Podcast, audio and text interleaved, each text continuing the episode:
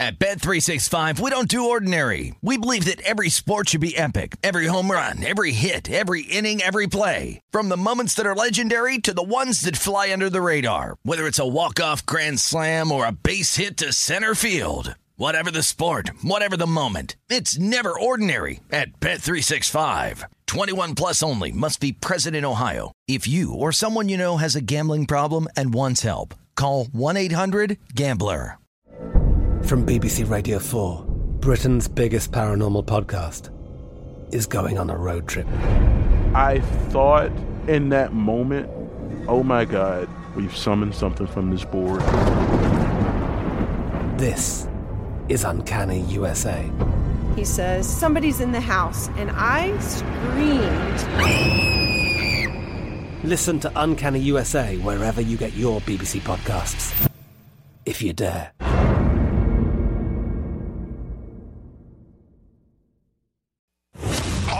Guys who run these organizations who talk about analytics, they have one thing in common. They're a bunch of guys who ain't never played the game and they never got the girls in high school and they just want to get to the game. Welcome to VSiN's Hardwood Handicappers. As you guys look at me, you see the backwards hat, the uh, gray socks, the funky outfit, and you say, now this guy's a chump, am I right? Not a geek. Now here's your host, Jonathan Von Tobel. What's up, folks? Welcome in to another edition of Hardwood Handicappers. Yes, there is still NBA basketball going on, and in fact, today's card was Chef's Kiss awesome, and we are down to the final two weeks of the regular season. So we have a lot to keep track of. We have a bunch of games that are currently underway right now that carry a whole bunch of weight, so we'll keep you up to date on those. Uh, one of which that we are watching in earnest, mainly because I have a futures ticket on the Pelicans to make to the postseason at plus 440, and a win here would uh, put them well on their way to getting home court against the Lakers in a play-in. They are tied with the Los Angeles Lakers 100 all with about, uh, we'll call it 655 left to go in the fourth quarter. Uh, very good game in which the uh, Pelicans dropped 41 points in the third quarter to come back from a double digit deficit to get this contest. So, again, we'll keep track of this game and all the rest as they're going on. The bummer about today is that there are no late starts, actually. So, all the games that are underway for the day are underway, and uh, we'll have the ends of those. And one very important one, too, by the way, that just got started in the second half uh, the Dallas Mavericks up 72 63. You talk about big quarters. A 37 30 quarter for the Dallas Mavericks puts them up on top of the Jazz, and they come out firing in the third, up 14 4 the third quarter of play to give them that 72 65 lead. So, with that, again, a lot of storylines, a lot of topics, and a lot of issues to get to with a lot of these teams. And I kind of wanted to start with what I believe to be the topic of the, I'd say, week, uh, last few weeks, and that would be the Miami Heat. Because, uh, of course, we all remember a couple of days ago uh, the brouhaha, the dust up that we saw unfold on the sidelines of that Golden State Warriors game between Jimmy Butler, Erik Spoelstra, which, by the way, a lot of credit to Erik Spoelstra because I've always been a Spo fan. But for not backing down to Jimmy Butler and continuously going at him in that fight was absolutely fantastic. Throwing the clipboard at him and telling him, you coach, mother bleeper, right? Like it was awesome. Fantastic from Spoelstra to not back down to Jimmy Butler, who, by the way, also looked like he was solo in that argument, too, right? Udonis Haslem was going at him. Kyle Lowry was just trying to call a timeout and settle things down. PJ Tucker was just chugging Gatorade, didn't really care. So it did seem like Jimmy Butler was flying solo there. But the reason why those things happen, and I don't think it's like a sell on the Miami Heat type of deal, it's when you're not having success. And that's exactly what the Heat are struggling with right now. 0 4 straight up in their last four, 1 8 against the spread in their last nine after the loss to Brooklyn on Saturday. And when you look at everything that has gone wrong for Miami, we can point to a whole bunch of things, right? Miami's last nine games. Let's just look at this overall and what we've seen. Again, 1 8 ATS in their last nine games a negative six net rating, meaning they've been outscored by six points every 100 possessions. Their offense is putting up 109.7 points per 100 possessions in non garbage time minutes. Their defense is giving up 115.7 points per 100 possessions in non garbage time minutes. And in that loss, Kyle Lowry was speaking to the media afterwards and mentioned this and said, look, like there's a lot of different things that we have to work on as a team. You know, I think we are at that point where we need, we're not concerned in a sense of like panicking, but yeah, we have to fix some stuff. Um, but like I said, it's a long season, but we're getting to that point of that, um, you know, this is not a game where you say we just flush it. This is one of those games where you really have to kind of say, all right, we need to figure some things out, you know. And, you know, we played a really good team, a, a hungry team, a talented team, and uh, they took it to us tonight. On on what end of the court, Kyle, or what specifically do you think has been the biggest problem? This Say that one more time. what, what end of the court or what specific Uh, aspect of the game has been the biggest issue? Both. I mean, honestly, we scored 95 points and barely. And we a team that we could possibly score 120. We have to find ways to get um, more um, shots on goals, less turnovers. Um, we also, you know, defensive end need to kind of figure out exactly where we're going to be at all times. Um, I think we still have some indecisiveness with, you know, coverages and um, situations. And it, it speaks to what's been going on with Miami, too, right? That guy right there, Kyle Lowry, he's missed a lot of time due to personal reasons. Bam Adebayo has missed 25 games because of an injury that he suffered. So it would make some sense that there is some kind of just uh, inefficiencies when it comes to these guys playing together because they really haven't played that much together at this point of the season. And it also speaks to how well Erik Spoelstra has done up to this point with this team that they're competing for the first overall seed in the Eastern Conference. But but I think of, of all the struggles we've seen from Miami up to this point, I, I do believe that the offensive struggles are the ones that we should note and the ones that are worth kind of keeping our eye on. Because on the season, the Heat's half court offense with their starting lineup, and that would be Lowry, Robinson, Butler, Tucker Adebayo, has been average at best 96.6 points per 100 plays, according to Cleaning the Glass. And during this slide that they're on, it's been worse. Over the last nine games, 94.5 points per 100 plays in the half court, and that's in these half court settings, and they're getting absolutely demolished on the offensive glass, right? They've grabbed just 21.8% of their misses in half court situations. That's since March 9th during, again, this 1 and 8 ATS slide. 20.9% overall in any situation, not just half court. So they're getting next to nothing in second chance points during this slide. And sure enough, you look at some of the numbers, only 8.4 points per game in terms of second chance points during these last nine games. That is dead last in the NBA over that nine game stretch. And it's not just offensive rebounding either, it's just overall rebounding. They've grabbed just 47.4% of available rebounds during this nine game slump that they've been on. And if you want to know, for context sake, that would be dead last by a mile uh, for a regular season setting. So again, it's just rebounding that has been a really big problem for them. And the turnovers, the turnovers have been a really big deal offensively for the Miami Heat during this slump that they have been on. Miami averaging 13.6 turnovers per game, turning it over on 14% of their offensive possessions. And sure enough, right, to get extremely nerdy and hardcore, when you're talking about turnovers, they're allowing 1.526 points per play in transition off of steals, which is a really below average rate. So again, you're turning the ball over. You're not getting second chance points, which is a big deal for a lot of teams. You know, we're watching the Pelicans right now, who are up 106 105 over the Lakers with a little under four minutes left to go. They thrive on second chance points, but that's what helps, right? Second chance points and offensive rebounds usually lead to wide open three point shooters, which would help you out, uh, help you out a lot in an offensive setting. And then when you just watch them with your eye, right? There's just a lot of disjointed offensive possessions. There's not a lot of flow. There's not a ton of guys who can create their own shots. If you look at it from that standpoint, Jimmy Butler is very much a drive, create contact, get to the free throw line type of guy. Kyle Lowry's not necessarily a dude who's going to create his own shot. He has the ability to, but he's not going to be the dude who consistently can do it on a possession to possession basis. So I think when you're talking about the flaws of this Miami Heat team that have kind of come out over the last nine games, it's definitely watching them offensively, and it's watching them in terms of their half court offense, because that has been a consistent problem throughout this entire regular season. But the defense, I think the defense kind of works itself out at this point, right? Eh, because again, the defensive rating, 115.7 per 100 possessions and non garbage time minutes, it's really poor. But at the same time, when you're looking at this, right, there's a couple of things that stick out. 66.7% allowed within four feet of the basket, 46.1% on mid range shots, which is extremely high. That's going to be something that corrects itself. Mid range shooting, and especially hot mid range shooting over a nine game stretch from opponents. And think about some of the opponents they have faced, like the Brooklyn Nets, who have elite mid range scorers in Kyrie Irving and Kevin Durant.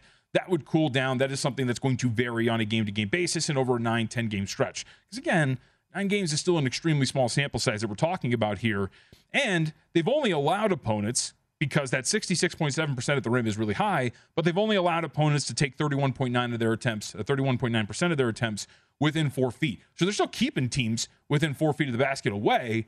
They're just hitting at a high percentage when they get to within four feet of the basket. So all of the issues, everything taken together here, it seems more dire for the Miami Heat because we saw them fight with one another a couple of days ago, and Spo totally won that thing. It's because they're one and eight against the spread in their last nine games. It's because they're zero and four in their last four, and they again were up by two points in the first quarter, and then never let again against Brooklyn the other night with uh, what three twenty three left to go in the first. So I would if you're a Miami Heat backer, if you have anything futures wise on Miami, I would kind of calm down to a certain extent.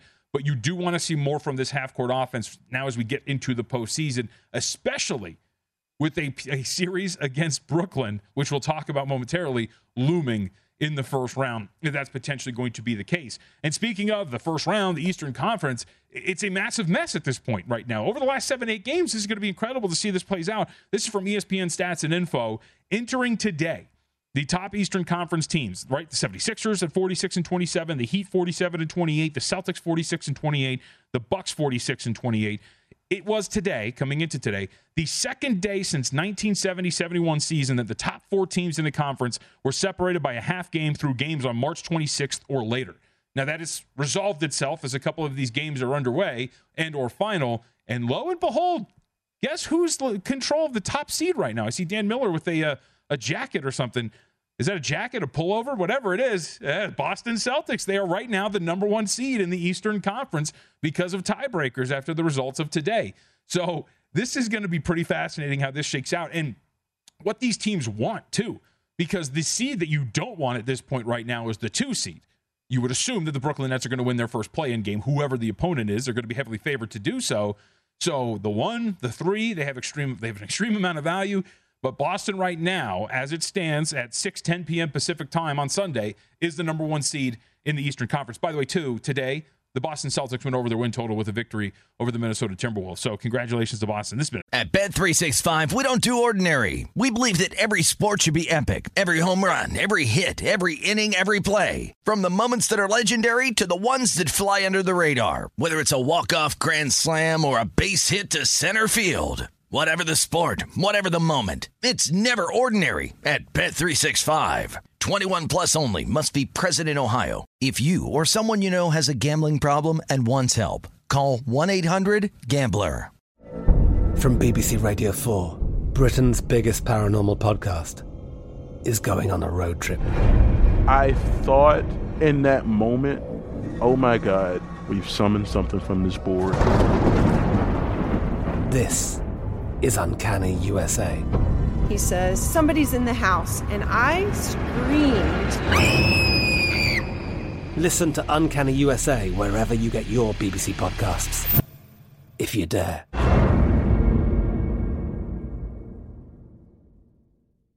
sick turnaround for the Celtics. And I do want to touch on Boston really quickly.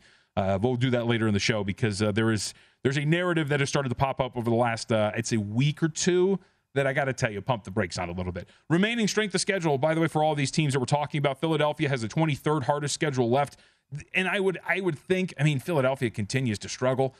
I would assume that Philadelphia, because of the way the schedule breakdown, has a really good shot at getting this top overall seed when you look at their schedule. Detroit twice, Indiana twice, Phoenix, Toronto, Milwaukee, Cleveland, Chicago. And that Phoenix game, you can take it out because they played Phoenix today.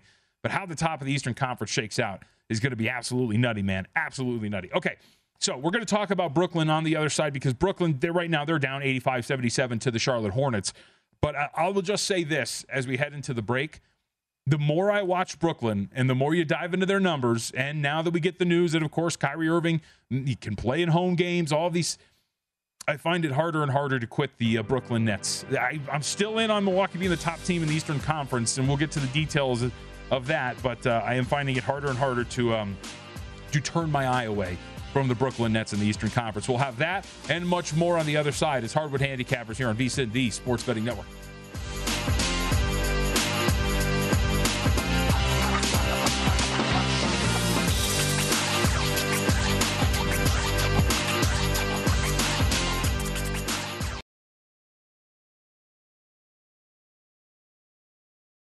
More. Welcome to VSIN's Hardwood Handicappers. Now here's your host, Jonathan Von Tobel.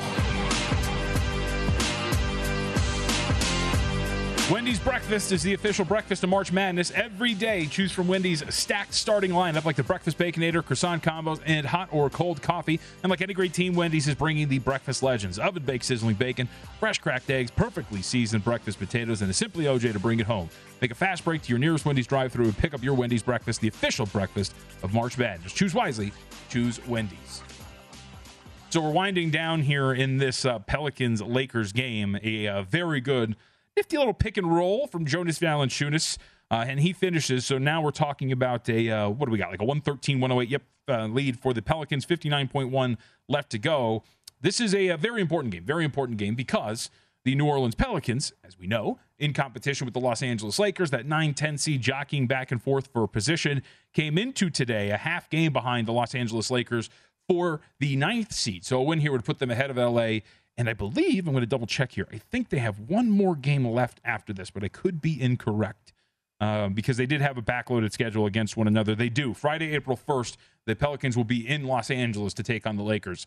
But with the first two games in pocket, if this indeed does go final like this with the Pelicans winning, the uh, Pelicans would be going a long way towards cementing their place in front of the Los Angeles Lakers for the ninth seed in the play in. In the Western Conference, we'll get to that. The play in, it's going to be pretty, pretty intriguing. So let's talk about the Brooklyn Nets very quickly because I wanted to open the show with this, but I'm long winded. I'm a gas bag and uh, I can talk for a really long time. So let's talk about Brooklyn. They are down to the Charlotte Hornets right now. Again, that score, Brooklyn now down 90 to 81 with 233 left to go in the third. A high powered offense like that, plenty of time to get back into this game. As LeBron James, uh, I thought there was going to be an air ball on a three in this game against the Pelicans. So I mentioned that I kind of like, I feel like I'm getting more into the key. Like it's very attractive. You know what it is? It's the meme with the guy walking with the girl, and then the other girl's on the other side, and he keeps looking at her. And that's the Brooklyn Nets for me. And on my arm is the Milwaukee Bucks, but behind me, walking away, that I'm checking out, are the Brooklyn Nets because the Brooklyn Nets have looked more and more like the team we expected them to be offensively lately. Uh, Brooklyn seven to three straight up, six three and one ATS in their last ten games coming into today against the Charlotte Hornets. Kyrie Irving, as we know, cleared four home games, which is a very big deal because now it's not about um, road games and you know all no Kyrie Irving's going to be available for every single game. And if you look over the course of the 10 games leading into today the Nets offensively have been it's been juggernaut status. We're talking about an efficiency of 125.7 in non-garbage time minutes. That's first in the NBA over those 10 games an effective field goal percentage of 60.6% I will let you guess no it's first over those 10 games and here's what I have called the dirty little secret for the Brooklyn Nets since the trade deadline Andre Drummond has worked out fantastically up to this point for Brooklyn. And I already thought it was a massive plus to get him, mainly because he's a body to now match up with Joel Embiid. But with him at center, it's worked out tremendously for Brooklyn. Some of the numbers, just Drummond on the floor. Anybody with him, just Andre Drummond on the floor for the Brooklyn Nets so far this season. They outscore opponents by four points every 100 possessions. Their offense averages 123.6 points per 100 possessions, and they grab 36.3% of their missed shots, or that's their offensive rebounding rate. When you pair Andre Drummond with Ky- uh, Kyrie Irving and Kevin Durant, it gets a little bit crazier. With Drummond, Durant, and Irving all on the floor together, they coming into today had a plus 14.5 net rating. They averaged 140.5 points per 100 possessions and grabbed 36 or 37.6% of their misses. So this is what we're seeing offensively, and now we're going to get this thing whole.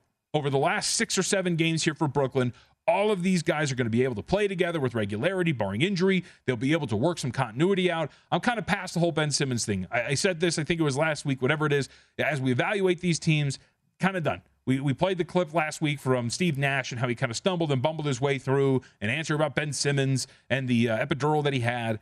But now, as we look forward, and as Kyrie Irving and Kevin Durant get more and more time together, and they get to work out some of these lineups and the kinks, there's still some questions about the bench and what that looks like, yada yada. But bar the bottom line in the NBA postseason, when you have two scorers who can operate and create, like Kyrie Irving and Kevin Durant, when you have a guy like Andre Drummond who can rebound the way that he does and give those two guys second chance opportunities, this is a pretty big deal for Brooklyn. So again, I do believe that Milwaukee, who has been eh, kind of getting to the regular season, just wants to get to the tournament, still has a shot at the one seed. Have they been less than impressive? I, I'm still finding myself very tempted uh, to look Brooklyn's way. And before the season started, to be fair, in the NBA guide that we wrote, my my preseason finals was Brooklyn and Phoenix, and I think we're leaning toward that again. I think we're kind of heading in that direction. But again, Milwaukee will be my top rated team until we get to the postseason. We can see them operate with a little bit of urgency, which they have not done this point in the regular season. Also, a note because I thought this kind of flew under the radar, I wanted to talk about the Grizzlies really quickly. We're going to talk about Ja Morant, the player specifically, but I wanted to talk about his injury very quickly because it didn't really it, was kind of a ho hum headline for Ja Morant and this knee issue. So to be reevaluated after two weeks, and we know this has happened a couple of days ago. If you follow the NBA, uh, you're not really hearing anything breaking. For those who don't really follow the NBA, welcome. Uh, the regular season is going to be awesome over the next two weeks, but Ja Morant's going to be out for at least two weeks. He's going to be reevaluated with his knee injury that has been bothering him. So Memphis has won four straight without Morant. And on this season, 16 and 2 straight up without him on the floor coming into today don't really believe that the end of the regular season is going to be a very big issue for the Memphis Grizzlies. They're extremely good without him on the floor. And some of the numbers, I mean, listen to some of these numbers without Ja Morant on the floor for the Memphis Grizzlies because the record keeps getting thrown around. How about some of the outright statistics? And this includes the games that Morant plays just when he's on the bench. But with Ja Morant off the floor this season, the Memphis Grizzlies have a plus nine net rating, meaning they outscore opponents by nine points every 100 possessions. Their offense averages 114.8 points per 100 possessions, but the big number defensively, 105.9 points per 100 possessions allowed when Ja Morant does not play. Opponents only put up 87.9 points per 100 plays in half court situations. They only shoot 59.8% at the rim and 34% from deep with these lineups on the floor. It's nuts what they've been able to do in the regular season without Morant. They're incredible, especially on the defensive end. But, and I'm going to throw this caveat in here, I do wonder what a playoff series looks like if Morant can't play. Because again, the key the key word here for Morant's injury is reevaluated. It doesn't mean return; it means reevaluated. He can come back within that two week span. Even before we saw Chris Paul come back at the very front end of his reevaluation window for the Phoenix Suns. But if he is a little bit more injured than they expected, if his knees aren't responding to rehab, kind of like Lonzo Ball with the Chicago Bulls, that report came out last week. You kind of have to look at this team from a different lens and wonder what they look like in a playoff series. Because while they are better without Morant on the floor statistically, and they are incredible defensively without Morant, I think that's his biggest flaw as a player. It's relatively obvious. Their offense, 92.1 points per 100 plays in the half court without Morant on the floor. It's a really subpar offensive rating in the half court. Now it gets a little bit better with Morant, not by much. 94 is the offensive rating in half court situations with him on the floor. But when you're talking about really slow playoff series where possessions become more and more important as the series as the games go along, and especially in those fourth quarters where they really bog down, become more half court oriented, you need a guy like Ja Morant who's able to create the way that he can, who's insanely wiry, can create shots and get to the rim and is explosive. You need him on the floor. Eh, no matter how much worse he makes them defensively, you do need Ja Morant to generate some offense for you in those half court situations. So I just do wonder in postseason games when they slow down, what does this team look like if Ja Morant can't play? Now, Morant did kind of speak on this the other day. He tweeted out uh, the uh, Hakuna Matata gif up on Twitter. He means no worries. So, of course, he doesn't think that this is going to be a problem. But just something to think about as we move forward and get closer to the postseason. Uh, the two week schedule is going to be April 7th. That should be the end of the reevaluation window for Morant. So keep that in mind as we get closer to that date. All right, we're final. Los Angeles Lakers beat the New Orleans Pelicans 116 to 108. Pelicans outscored the Lakers 67 to 39 in the second half. Very big win for the New Orleans Pelicans. They will move ahead of the Los Angeles Lakers in the standings, take control of the 9 seed now as we move into the last 7 games or so of the regular season. 32 and 43, Lakers 31 and 43 and um, don't look now because we're going to no, I'm going to say this. There's I don't want to say the Lakers are in danger of missing out on the play in, but it's not a given that they're going to grab this 10th seat. So we'll get to that when we talk about the uh, the Western Conference plan. So let's talk about the Eastern Conference very quickly. And we'll we'll have a lot of this as we kind of move forward to the show because as we talked about entering Sunday, the, the top is crazy, right? Four four teams all within a half game of each other, past March 2nd, blah blah blah. The bottom is even more wild than the Eastern Conference. Entering Sunday, the Bulls are in control of the fifth seed, only a game up on Toronto, who's sixth, who's only a game up on Cleveland, who is seventh, and then there's a two game gap between Cleveland and Brooklyn. But those three teams, Chicago, Toronto, and Cleveland, how this plays out between them is going to be very fascinating. And we're going to get to some of the numbers because as you look in terms of the odds to make the postseason up at DraftKings, we have all these Eastern Conference teams listed Atlanta, Cleveland, Chicago, Charlotte, Brooklyn, and Toronto. There are two plays that really stick out at plus prices that still have, I think, when you evaluate everything, some value that are worth playing. And a shout out to Doug Kezirian, too, who has uh, joined me on the podcast before. And right after the All Star break, touted the uh, Cleveland Cavaliers at 12 to 1 to potentially miss the postseason. Well, right now, the Cavaliers are in the play in with a first round matchup against the Brooklyn Nets on deck if this plays out. So we, we'll get to details on this. There's a couple of plus prices in that market that are worth looking at, and in the Western Conference as well. Hardwood Handicappers here on VSIN, the Sports Betting Network.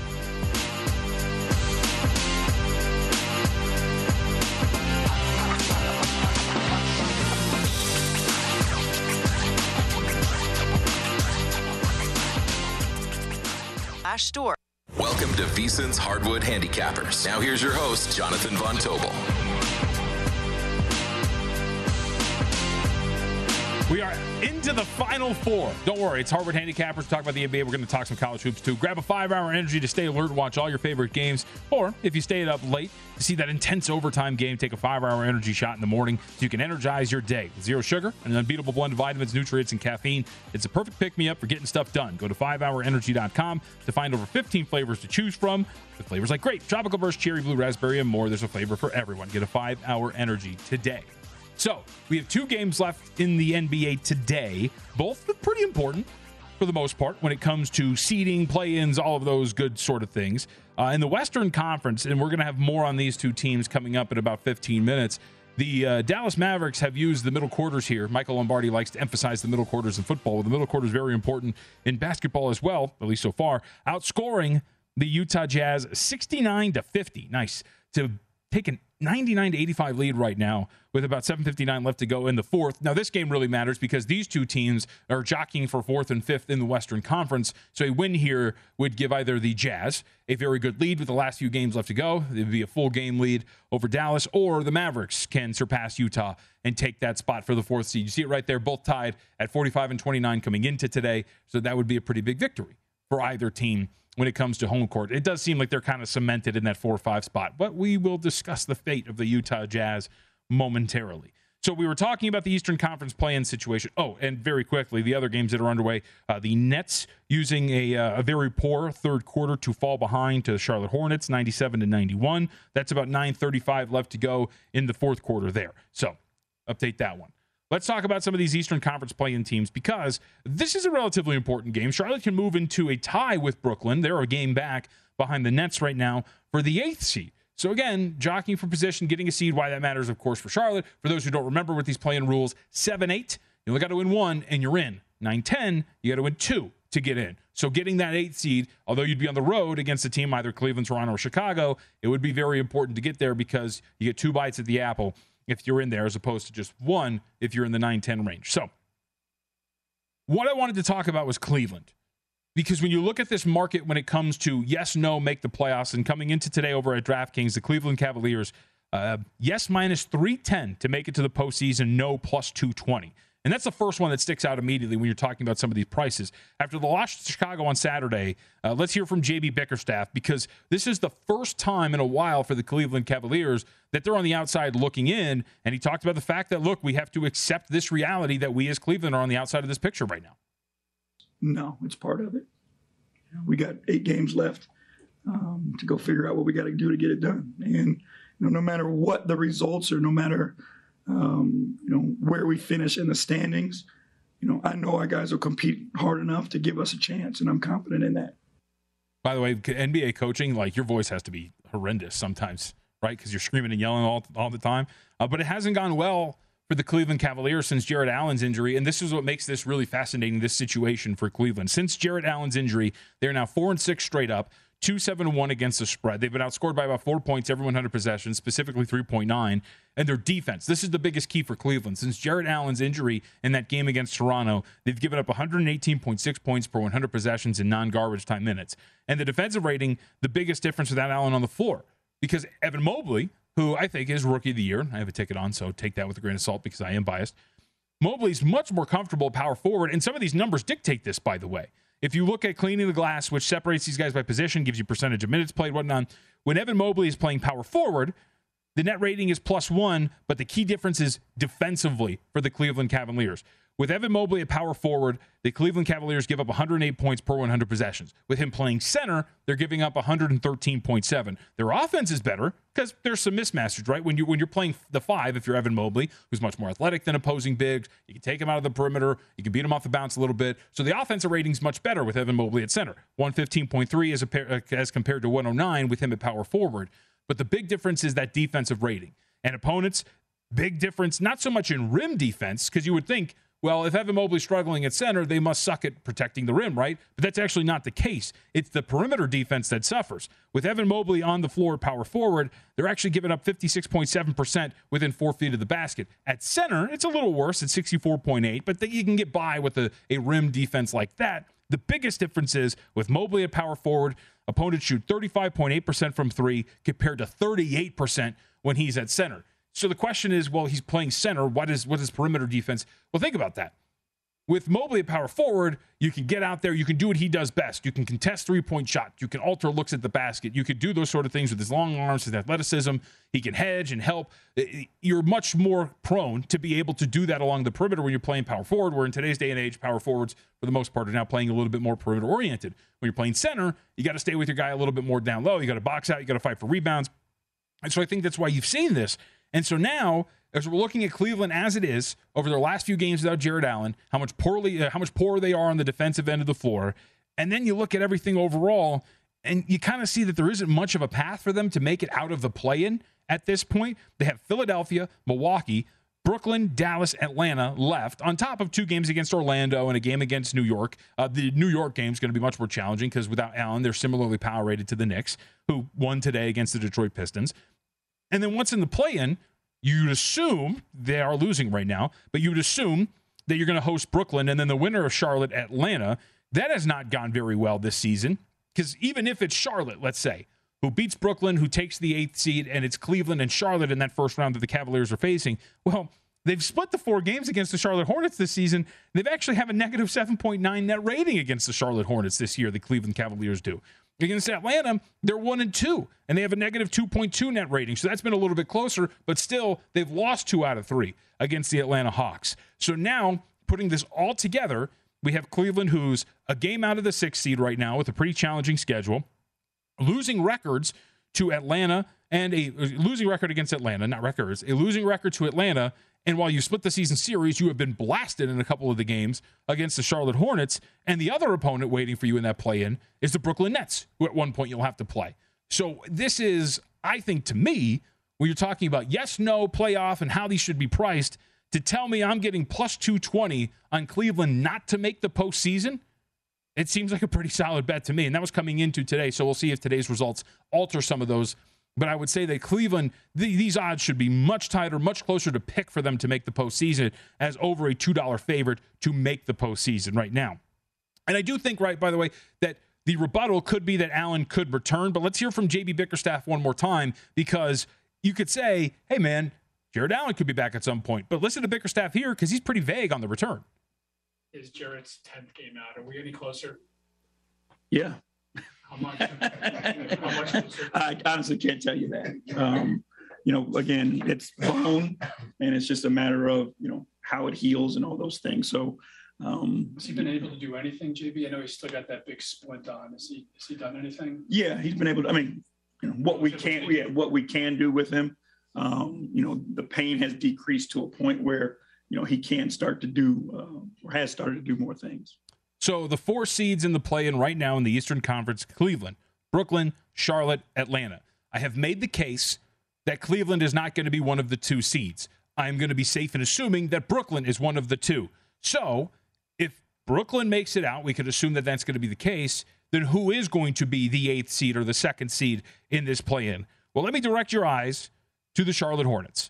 Because since the All Star break, the Charlotte Hornets seem to have woken up.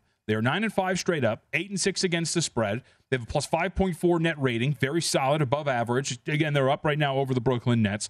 Their offense has really kicked it into gear. If you remember, if any of you had listened to the podcast, or I think we talked about this um, when we started the show, maybe the very first episode, the Hornets went into the All Star break in a really bad slump. It was like one and eight or one and nine in ten games or nine games. Their offense had just gone to the toilet. There are a lot of really good indicators that Charlotte was going to break out of that, given shot quality and all of those good things uh, that metrics can tell us. And sure enough, in the second half, second half, since the All Star break, they have the fifth best offensive rating in the NBA. So now we're talking about Charlotte, who has also had its way with Atlanta's defense, like many have. Season series tied 1 1, but Hornets are plus 9.3 in the regular season in terms of net rating against the, the Atlanta Hawks, and has averaged 122.1 per 100 possessions in those two games. We mentioned the net rating against the Cleveland Cavaliers. So Cleveland's the seventh seed, and we're talking about Brooklyn and Atlanta, and Atlanta's a, a I was going to say something that was probably not appropriate for uh, the network, but a very poor defensive team. To me, all signs point to two things here in this market. It is the Cleveland Cavaliers to miss out on the postseason at a plus 220 price, and you can get the Hornets in the range of three to one to make the postseason at this point right now. And Atlanta, I've mentioned this before, wrote about it this week uh, up on the website in the three things to watch. Clutch defense, one of the worst in the in the league, the Atlanta Hawks. Defensive rating overall, one of the worst in the league. They have not turned things around. They continue to lose games that they should not. They continue to perform very, perform very poorly on the defensive end of the floor. In the minutes without Trae Young, their offense is very, very much hit or miss. So the way that this is looking right now, you're talking about two pretty good plus prices: plus 220 on the Cavaliers to miss the postseason, plus 295 on the Charlotte Hornets to make the postseason. And I think that's the way you should probably attack the Eastern Conference play-in race. Let's talk about the Western Conference play-in race. Let's talk about most improved player. Let's talk about a lot of things here as we wrap up the first hour. When we come back, and in the second hour, we start to look at Monday. And don't worry, it is Hardwood Handicappers. We talk about the NBA, but for those who know, I like college hoops. We'll get to the Final Four as well.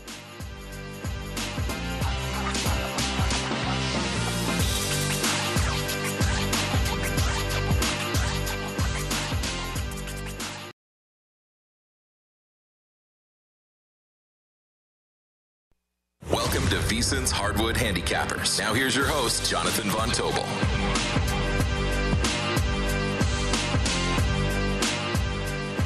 Right, let's continue our conversations about the conferences here. We just spoke a little bit about the Western or the Eastern Conference, the play-in situation. The East is the first round actually from the play-in all the way through for both conferences is going to be absolutely wild when you're talking about Lakers and whether or not they're going to make it in. Their play-in situation right now and control the 10th seed, only a game up on the San Antonio Spurs.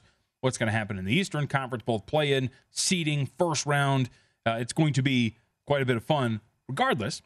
Let's talk about the Western Conference play-in race now and how this could potentially shake out. Not as wild as the Eastern Conference up top, but there's still plenty to be decided. Top of the, top of the conference pretty much settled, right? Phoenix is going to be the first overall seed. They clinched it the other day with the win over Denver. Memphis likely going to be the second seed. They're three and a half game lead with seven games left to play. That was coming into today. Warriors ended up losing to the Wizards, so I think it's four now at this point when it comes to the uh, NBA standings in the Western Conference. We'll double check on that and confirm it. Uh, yes, it is now four games up, nine to thirteen. Um, Memphis, so it's not clinched, but they're likely going to be the second overall seed. In Golden State, uh, they're now what two and a half games up on the Utah Jazz. So at Bet365, we don't do ordinary. We believe that every sport should be epic. Every home run, every hit, every inning, every play. From the moments that are legendary to the ones that fly under the radar. Whether it's a walk-off grand slam or a base hit to center field. Whatever the sport, whatever the moment, it's never ordinary at Bet365. 21 plus only must be present in Ohio. If you or someone you know has a gambling problem and wants help, call 1-800-GAMBLER. I'm Katya Adler, host of The Global Story. Over the last 25 years, I've covered conflicts in the Middle East, political and economic crises in Europe, drug cartels in Mexico. Now I'm covering the stories behind the news all over the world in conversation with those who break it. Join me Monday to Friday to find out what's happening, why, and what it all means. Follow the global story from the BBC wherever you listen to podcasts. See if that actually holds, but you'd assume that Golden State could do enough um, to hold on to that. And it's actually only two and a half games on the Utah Jazz. Now, this game is about to go final 114 to 100. Jazz are going to fall to the five. Denver, Dallas, is going to move up to the four. So you get some switches there. It does seem very likely that Golden State would hold on to the three, but I would not um, put that in stone given how poorly this team has played here without Stephen Curry. So this is where you kind of get into the wild part about this. So let's focus on what's going to happen here. So Dallas and Utah, it's officially final, 114 to 100.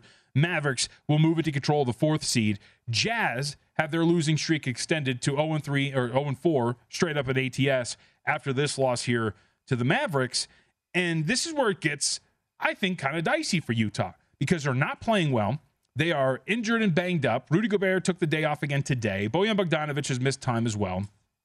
And when you talk about being the driver's seat for the fourth seed and the way the rest of the regular season schedule breaks down, the Jazz have quite the challenge in front of them. According to Tankathon coming into today, they had the fourth hardest schedule left in the NBA. Their next game is on the road against the Clippers. They're going to come back home for the Los Angeles Lakers. Then they go to Golden State. They go with a two a two game homestand very quickly against Memphis and OKC. Uh, in three games actually, because then Phoenix is there before they wrap up on the road against Portland. That last game against Portland could very much matter. But what does it matter about? Because it could be for the fourth seed, or it could be for the sixth. Because if you look at the way the Denver schedule, who is right now the sixth seed in the Western Conference behind the Utah Jazz, Denver's got a pretty manageable schedule. They're on the road against Charlotte coming up next. They're at Indiana. They come back home against Minnesota, which is a massive, massive game because those two right now are six and seven. That could make the difference for the play in.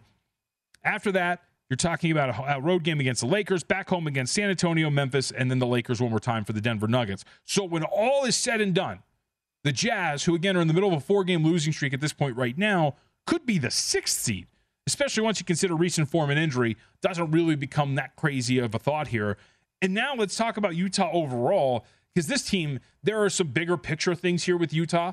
If you read reports and the rumblings that's coming, uh, you know, that come out of the Jazz franchise, it does seem like this is a boomer bust type season, and it is going to be a bust season in terms of keeping this team together. Quin Snyder has been rumored for the San Antonio job. The Los Angeles Lakers job was the most recent report as well. I believe it was Marc Stein who had that report in terms of Quin Snyder being up for a couple of other jobs, even though he's got a couple of years left on his contract with the Utah Jazz, I believe. Um, and then you look at coming into today, just March alone for Utah. Seven and seven straight up, three and eleven against the spread. That's going to go to seven and eight straight up, three and twelve against the spread in their last fifteen. A plus 3.2 net rating, but their defense hasn't been great. 112.5 points per 100 possessions allowed. And that defensive rating is with Rudy Gobert coming into today, playing every game but one in the month of March. They're also missing, as I mentioned, Bojan Bogdanovic since March the 9th. He's missed seven straight and eight of the last nine. And the numbers without him on the floor are not very good. With Utah, Uh, uh, excuse me, with Bogdanovic off for Utah and Conley, Mitchell, and Gobert on, they've been outscored by five points every 100 possessions. They're giving up 115.6. He's their only relatively solid perimeter defender in terms of the ability to stop dribble penetration and stay in front of a guy. We saw all those shortcomings come up last year in that loss to the Los Angeles Clippers in the postseason. So now all of those flaws are being exposed right now. It's just it's extremely, extremely negative right now for the Utah Jazz when it comes to not only the jockeying for seeding and where they're going to finish in the Western Conference, but then what's going to happen in the first round and who they end up matching up with. A Memphis Utah series, for example, would be pretty interesting because the Jazz are kind of beat up, shorthanded, and not playing well. And Memphis, we talked about, yeah, they might have Ja Morant, they might not. We'll see if that's going to be the case. So how it breaks down and who their first round matchup is going to be is going to be pretty fascinating. What if Dallas makes the move to three because the Golden State Warriors start to fail, and all of a sudden you talk about a three-six matchup between Dallas and Utah? So there's a lot to be settled in the Western Conference standings. But I think out of all of this, Utah might, to some people, look somewhat tempting when you have an all-star an all-star guard in Donovan Mitchell who can score in bunches, who has done very good things in the postseason, who we have seen offensively operate at an extremely elite level in the postseason at times but it does seem like this is kind of the end of the road for Utah. And this is for another episode of Hardwood Handicappers. But what that means for next season in terms of blowing it up, where Donovan Mitchell ends up, what that could mean for Utah. Did they split with Rudy Gobert? Because there were reports that those two still don't get along very well. So very dramatic, all drama filled. But I think at the end of the day, the focus here is on the fact that the Utah Jazz very much look like they're going to be an early exit, given how poorly they have played here down the stretch, their injury situation, and just the way that the conference could break down. So, and and this is I, I want to mention this really quickly, and I'm kind of excited about this mainly because this would be such good like I'm I'm a Clippers guy, so I would love to see the Lakers fail to a certain extent. Um, but with this loss, the Lakers were only a game up on the San Antonio Spurs. The San Antonio Spurs, by the way, the end of their schedule. Check out the way the schedule ends for the San Antonio Spurs because they played Portland the other night, right? They have the Rockets next, they have two more meetings with the Portland Trailblazers, both at home, and they also you know Denver, Minnesota, Dallas, uh, and then Golden State mixed in there too. So there are some challenging games there. But when you're talking about three of your final few games against the Rockets and the Portland Trailblazers, I mean don't sleep on the Spurs being able to potentially make a push here when it comes to the 10th seed. And the Lakers continue to lose these games. I, it would be pretty incredible to watch the Los Angeles Lakers not just miss out on the postseason, but miss out on the play-in tournament because the San Antonio Spurs catch them because they have two games against the Portland Trailblazers and a game against the Houston Rockets left on the schedule. So, congratulations, by the way, to the San Antonio Spurs who went over their uh, win total the other day. We talked a little bit about Memphis and San Antonio, too. Both have most improved player of the year candidates. And we'll have more details on this in the second hour. But uh, if you had noticed, if you're someone like me who, who's been shopping around in these awards markets and looking around, you'll notice that the most improved player of the year market has actually been pulled down in quite a few spots. Well, that comes on the heels of the news that Ja Morant's not going to be reevaluated for two weeks. And what this means for the race is is going to be something worth monitoring and I don't even know how you monitor it, but it's definitely important, right? It doesn't mean nothing because it's most improved player and it's defensive player of the year that have two favorites that have missed an extraordinary amount of time. Ja Morant now at DraftKings, I think it was off the board last I looked. Screen up there says minus 800.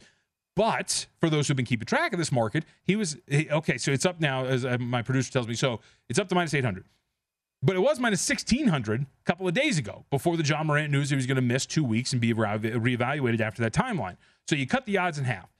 What is interesting here is how much is too much in terms of missed time for Ja Morant. We'll get to the resumes of the others, but just in terms of missed time, if you go back in history, the the winner of this award with the most missed games in recent history is Jimmy Butler. Uh, that was the 2014 2015 season. He missed 17 games and won it. Uh, the odds of for Morant, excuse me, the amount of games if Morant comes right back at that two week mark of being reevaluated, he'll have missed 23 games. And it's extremely likely that it's 24 because if he comes back at that point, it's a back to back against New Orleans and Boston. And you would assume because of a knee injury and you're staring at meaning nothing in a game against Boston, right? An Eastern Conference foe when you have the two seed locked up, they probably wouldn't play in that game. So now it's probably 24 games that he's missed do you overlook 24 missed games and still give him most improved? Do games played matter for a category like most improved? If you told me no, I would totally understand it, but you do have to adjust the odds to a certain extent because of that. And on top of that, Tyrese Maxey, Darius Garland, who is the second choice right now up on the board, Desmond Bane, and Dejounte Murray all have incredible resumes to win this award outside of you know, challenging Morant. So how this shakes out, and we'll get to the numbers for all five of these guys in terms of their resumes to win this award. But what does time missed mean for awards like Most Improved, for Defensive Player of the Year? Rudy Gobert missed another game today, so you've got Bam Adebayo, who has missed 25, Rudy Gobert, who's missed an exorbitant amount of games as well. How do these shake out for these awards? I, I and because there's so much there's so much at stake in terms of the odds of the way these have moved. I'm also involved in both of them, but Darius Garland's case is absolutely incredible to win Most Improved Player of the Year. Ja Morant's own teammate, who he consistently actually puts up for Most Improved because he doesn't want the award, Desmond Bane has a really good resume for Most Improved Player. So if Ja Morant has missed 24 games as we end the regular season, does that eliminate him for contention? So we'll get to the resumes of these four guys, what it means for the award race, and just just the resumes overall and how much they could actually push for this award if you kind of remove the names and looked at the pure numbers. We'll get back to that and much more in the second hour here on Hardwood Handicap.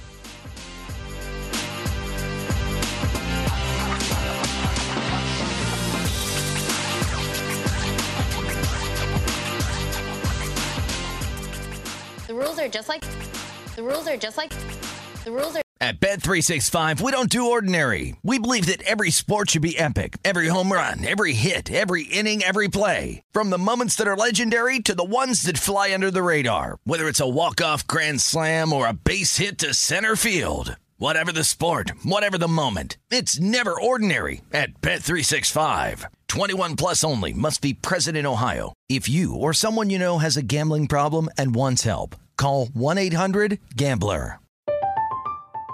I'm Katya Adler, host of The Global Story. Over the last 25 years, I've covered conflicts in the Middle East, political and economic crises in Europe, drug cartels in Mexico – now I'm covering the stories behind the news all over the world in conversation with those who break it. Join me Monday to Friday to find out what's happening, why, and what it all means. Follow the global story from the BBC wherever you listen to podcasts.